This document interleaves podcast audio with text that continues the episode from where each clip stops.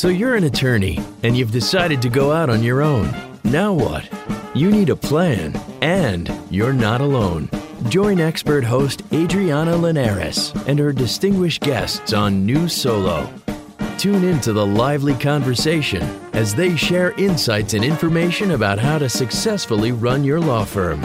Here on Legal Talk Network.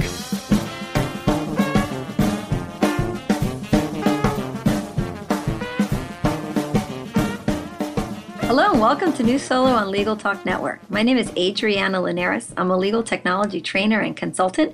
I travel around the country helping lawyers with their technology and, and their computers and, and, and hopefully a lot of new solos to this show talking about the things that we think new solos are really interested in learning about. Today, I'm actually in New Orleans. I'm recording from the Paperless Chase Studios, which is um, run and owned by Ernest Svenson, a well known uh, technology consultant. His, he goes by Ernie the Attorney. I'm sure many of our listeners have heard of him. So I'm very excited and I want to thank him very much for letting us use his studio today. Before we introduce today's topic, we want to make sure and thank our sponsor, Solo Practice University.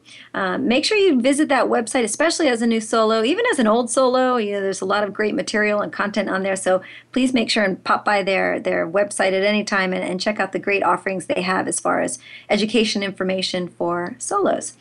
On our last episode, we talked uh, about marketing for, for a couple of episodes. We did some some really cool episodes on different ways that lawyers can market. Today, I'm very excited to have Andrew LeGrand in our studio, in Ernie's studio. Andrew is an attorney here in New Orleans. He's well known as a business lawyer and helps a lot of small businesses. So, welcome, Andrew. Thanks for having me. I'm glad you're here. Tell us a little bit about yourself. So, as you said, I'm a business lawyer. I'm a general counsel to small businesses.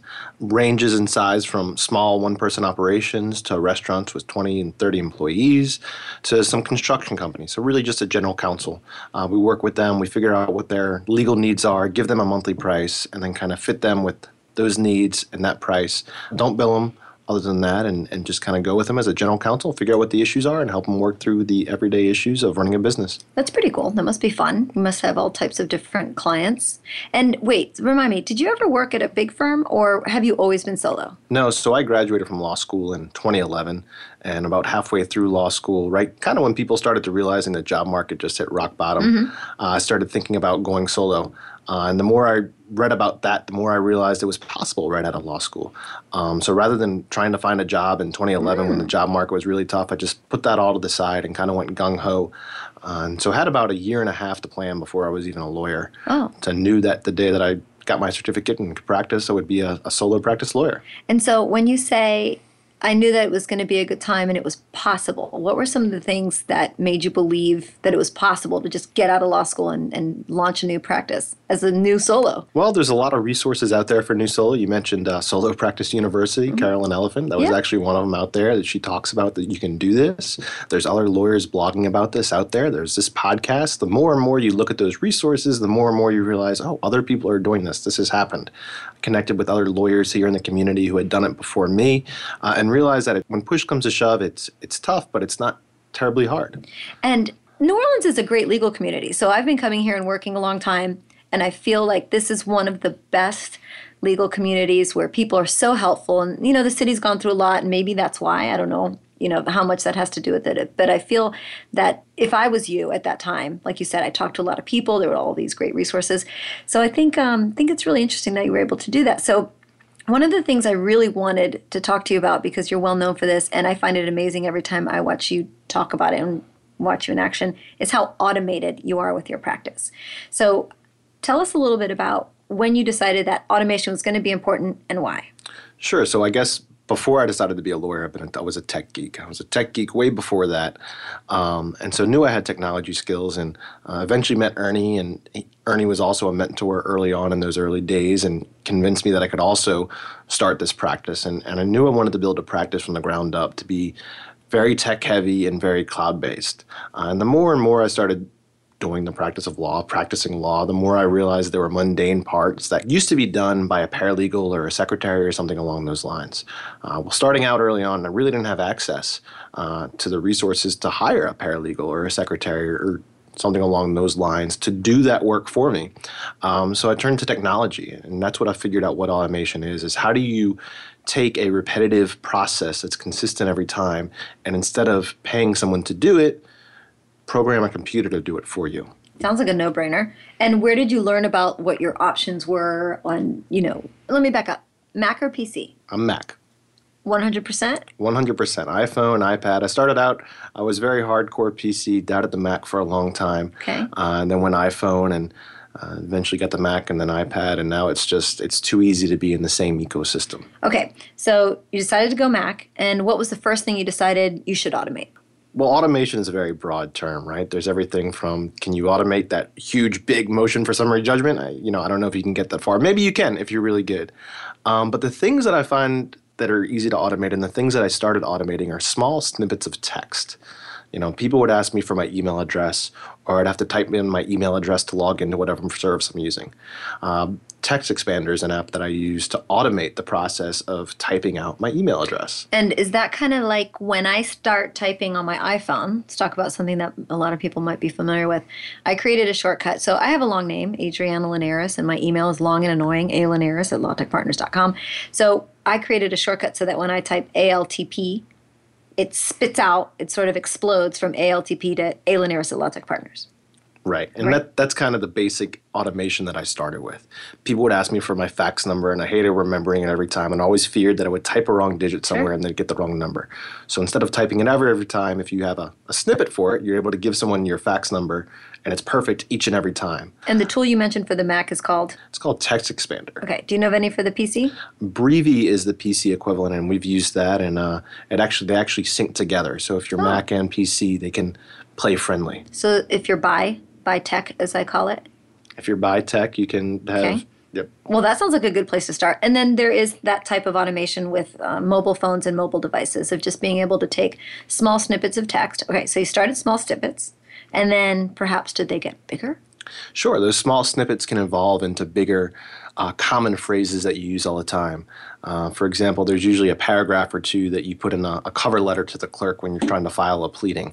Um, you know, please find, close, please find the yada yada yada, and file this into the record and have it signed and this and that. Uh, that's an example of a snippet that I added that I created to where I wasn't having to type that out each and every, time. And what a lot of lawyers do painfully is they'll go find an old document that had that text, copy, paste it, bringing it into a new document. So I think one of the benefits to doing it like this is one, you're not wasting the time by going to find or trying to remember, you know, when was the last time I used that ADA clause that has to go in this document? And then leaving out metadata and code from the past document, which is a problem I see all the time in law firms, is a great benefit to automating those text snippets, whether they're small or large. With your text snippets, are you able to save formatted text like your signature block, which is pushed over to the right and there's a, it's bold, and then maybe your bar number is in italics? Does it also save formatting? Yeah, to an extent, although I find that it works best if you use it in plain text. Uh, the reason I like Text Expander and, and I guess to an extent Breevy over something like Word autocorrect or programs that have autocorrect built in or, or snippets built in is that these apps work across platforms. So sometimes I'm in an email, sometimes I'm in Microsoft Word, uh, sometimes I'm sending a text message. It's I have all these different places, and I want all those snippets available to me all the time. So what I've learned is that keeping them in plain text uh, works best. And then formatting after if you have to. Formatting after if I have to. I've learned to try to just avoid formatting because when push comes to shove, it's if I can avoid that, Yeah. I, I save a lot of a lot of Excellent tip. on the on the automation part. All right, so what was the next thing you automated? Uh, so I think it grows from you know simple snippets of text to, to bigger phrases as we get to, uh, and then it goes into document automation and producing whole documents based off questionnaires. Um, and, the, and the tool I really love for that is called the Form Tool, mm-hmm. and it is a plugin for Microsoft Word. So you, On the Mac? it does not work on the Mac. Mm-hmm. I tricked you earlier. Yeah, yeah, See? it's the one. And I remember. So if it doesn't work on the Mac, how do you run it? Uh, it there is a you can install it on the Mac. It's there's a roundabout way of doing it. You know, installing crossover and this and that, and I think you can get there.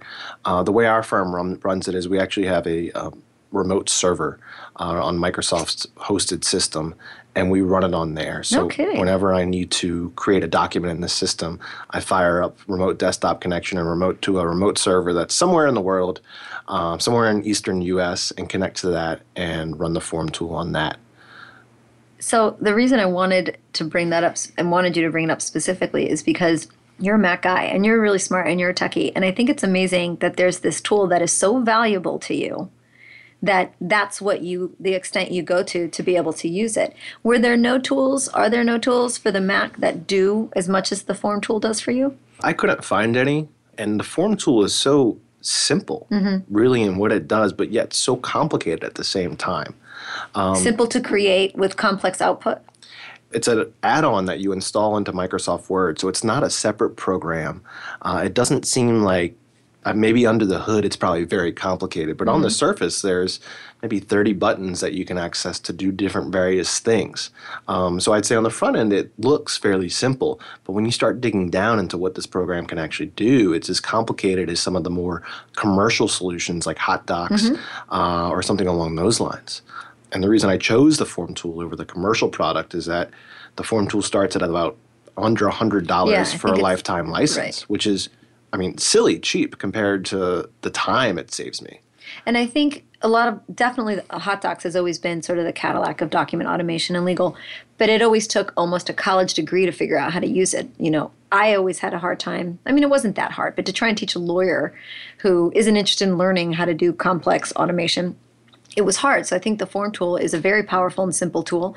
And tell me a little bit. So when you said earlier through a bunch of questions and you know complex, walk our listeners through what you mean by that. How do you create the question? What kind of give us an example of a form that you use it with? Sure. So let, let's use an example of a last will and testament.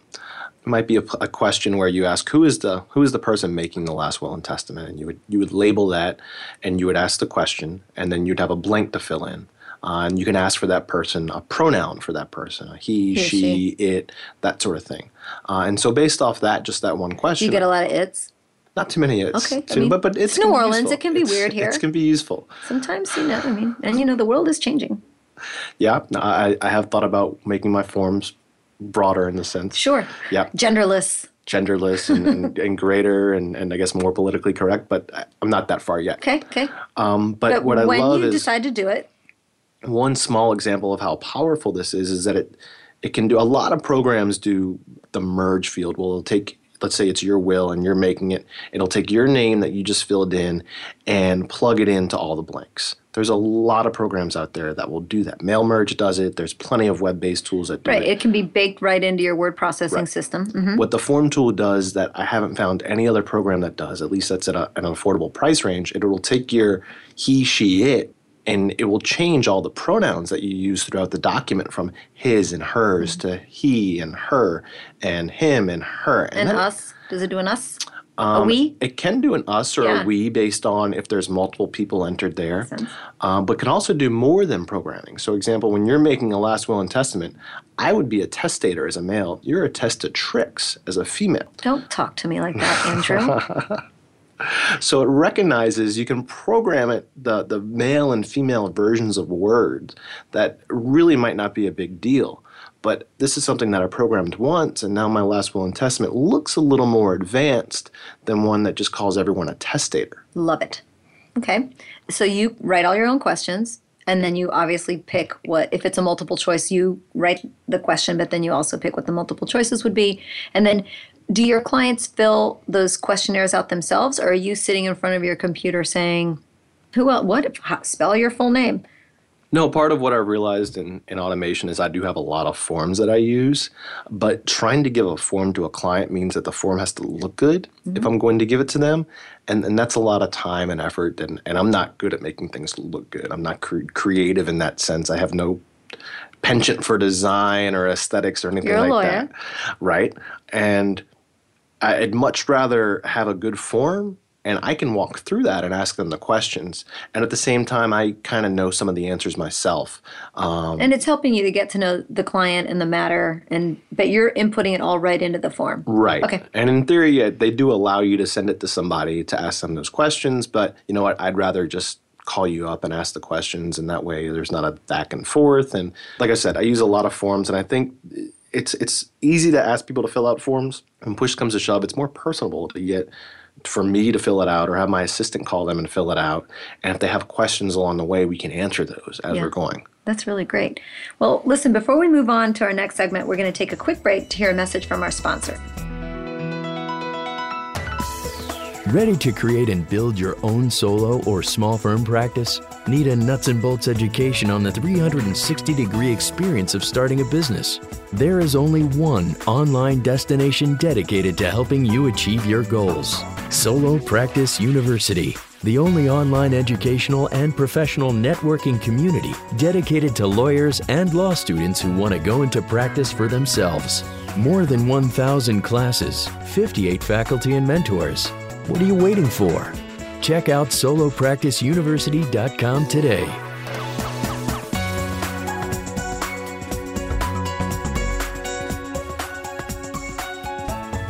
Welcome back to New Solo. I'm Adriana Linares. With me today is Andrew Legrand.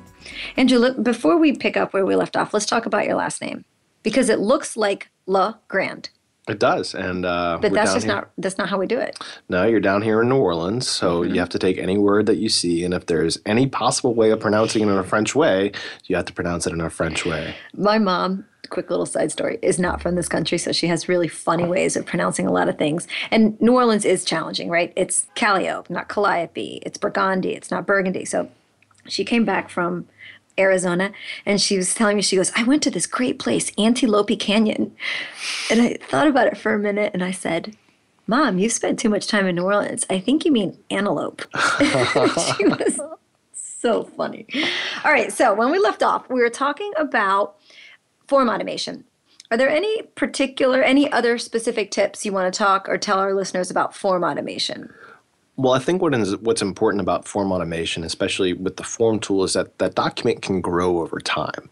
It doesn't have to be perfect the first time you use it. Just start using it Just start using it. or something like. Uh, you know, you can use it for something as simple as we, we started using it for our engagement letter, and actually just this past week there were some changes I wanted to make it in there for to make it easier uh, for us to collect payments from people. So I went in there and changed the form, and now the entire template for every engagement letter we create after that is fixed. I'm not Right. copying and pasting, or I'm not reusing an engagement letter from a previous client every time. That template is now in a fixed spot.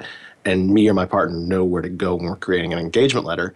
It's let's go here and start. So all these documents are fixed in the future. from a technical perspective and an ethics perspective and from the consultant side i think that's great because a lot of the issues that i see with old documents and i talk about this all the time when you dupe and revise when you take a, a you know file save as if there is any old information in those documents previous clients previous numbers previous addresses whether it's in the actual document itself and you miss something or in the metadata that's very dangerous but when you are birthing new documents from forms and those forms are clean, you will never have that problem. And I think that's really important for lawyers to understand. Yeah, I definitely think that's important. And, and just from the lawyer side, I don't want to look to see, you know, if I made a document for you, I don't want to look to see where your name is every time. Right. It saves me the time and the stress of scanning every line because I know that the document I just produced for Ernie, for example, is clean and doesn't contain any past information. And a lot of people do a find and replace, which works fine, unless in one place in the document it, the name was misspelled or you included a middle name where everywhere else, or middle initial and everywhere else you didn't. So I, I think those are really important points to make sure we talk about. So we've been rattling on for a few minutes now. And I feel like you probably have a lot more information that you want to give. So we're going to do something we've never done before. Are you ready? You're going to be the first one. Uh oh. I know. Are you Good excited? thing? Yeah. yeah. I don't know what we're doing. I think we should split this into two episodes.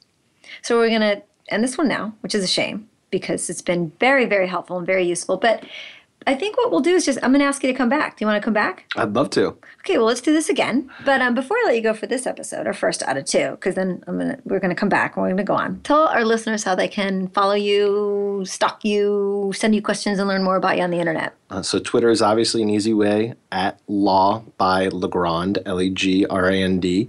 Uh, you can find my firm website, Spera Law, S is in Sam, P is in Paul, E R A Law.com, uh, or NOLASmallBizLaw.com is where I blog to small business owners about the everyday ins and outs of running a business in, in the great state of Louisiana.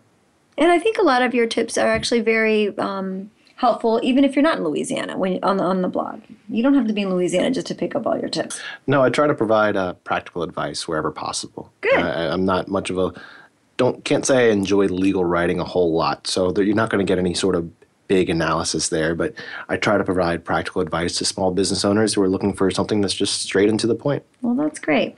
Well, that brings us to the end of our first show because I've invited you to come back and we're going to do it. Well, Nobody needs to know when, but we're going to do it later. I'm Adriana Linares, and thank you for listening. I want to thank Andrew LeGrand one more time for being a great guest, such a great guest that we're actually going to do this again in the next episode. I'm uh, really looking forward to talking to Andrew a little bit more. Join us next time for that next great episode, and remember, you're not alone, you're new solo. Thanks for listening to New Solo with host Adriana Linares. Tune in again to learn more about how to successfully run your new practice solo here on Legal Talk Network. The views expressed by the participants of this program are their own and do not represent the views of, nor are they endorsed by, Legal Talk Network, its officers, directors, employees, agents, representatives, shareholders, and subsidiaries. None of the content should be considered legal advice. As always, consult a lawyer.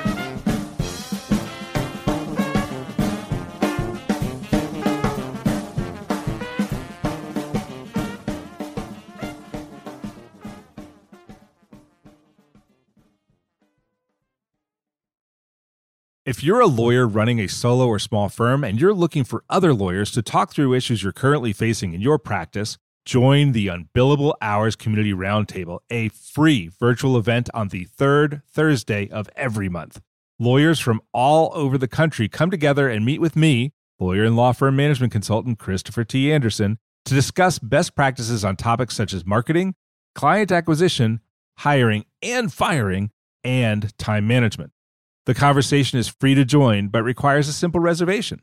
The link to RSVP can be found on the Unbillable Hour page at LegalTalkNetwork.com. We'll see you there.